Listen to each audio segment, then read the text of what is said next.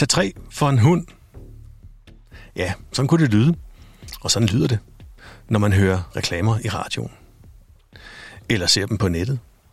Eller i biografen.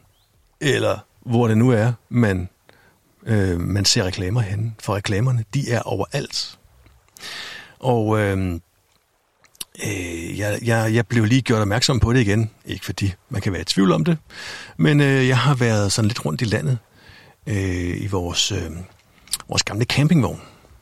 Og der hørte jeg blandt andet øh, sådan lidt lokalradio. Nogle af de her kommercielle lokalradioer, der er. Øh, som efterhånden bare er en playlist øh, krydret med reklamer. Og hvis man ikke kan få lov til at spille flere reklamer, så kan man jo altid sige, at, at vejret eller en konkurrence er sponsoreret af hvem det nu måtte være. Øh, ja, reklamerne, de er overalt. Jeg, øh, når jeg lyttede til de her reklamer, så tænkte jeg, hvordan skal vi dog på nogen måde få gang i et bedre klima, en såkaldt grøn omstilling, hvis det hele efterhånden er baseret på, at vi skal købe mere og mere, at alting er drevet af, at vi skal købe. Købe, det er det samme som at forbruge.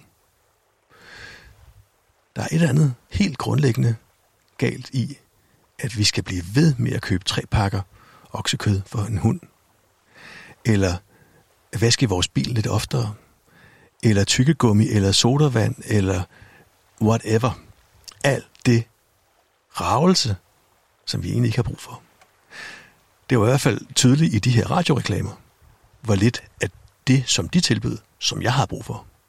Det var rystende lidt. Det kan også godt være, at jeg ikke længere er målgruppen. Det skal jeg ikke kunne sige.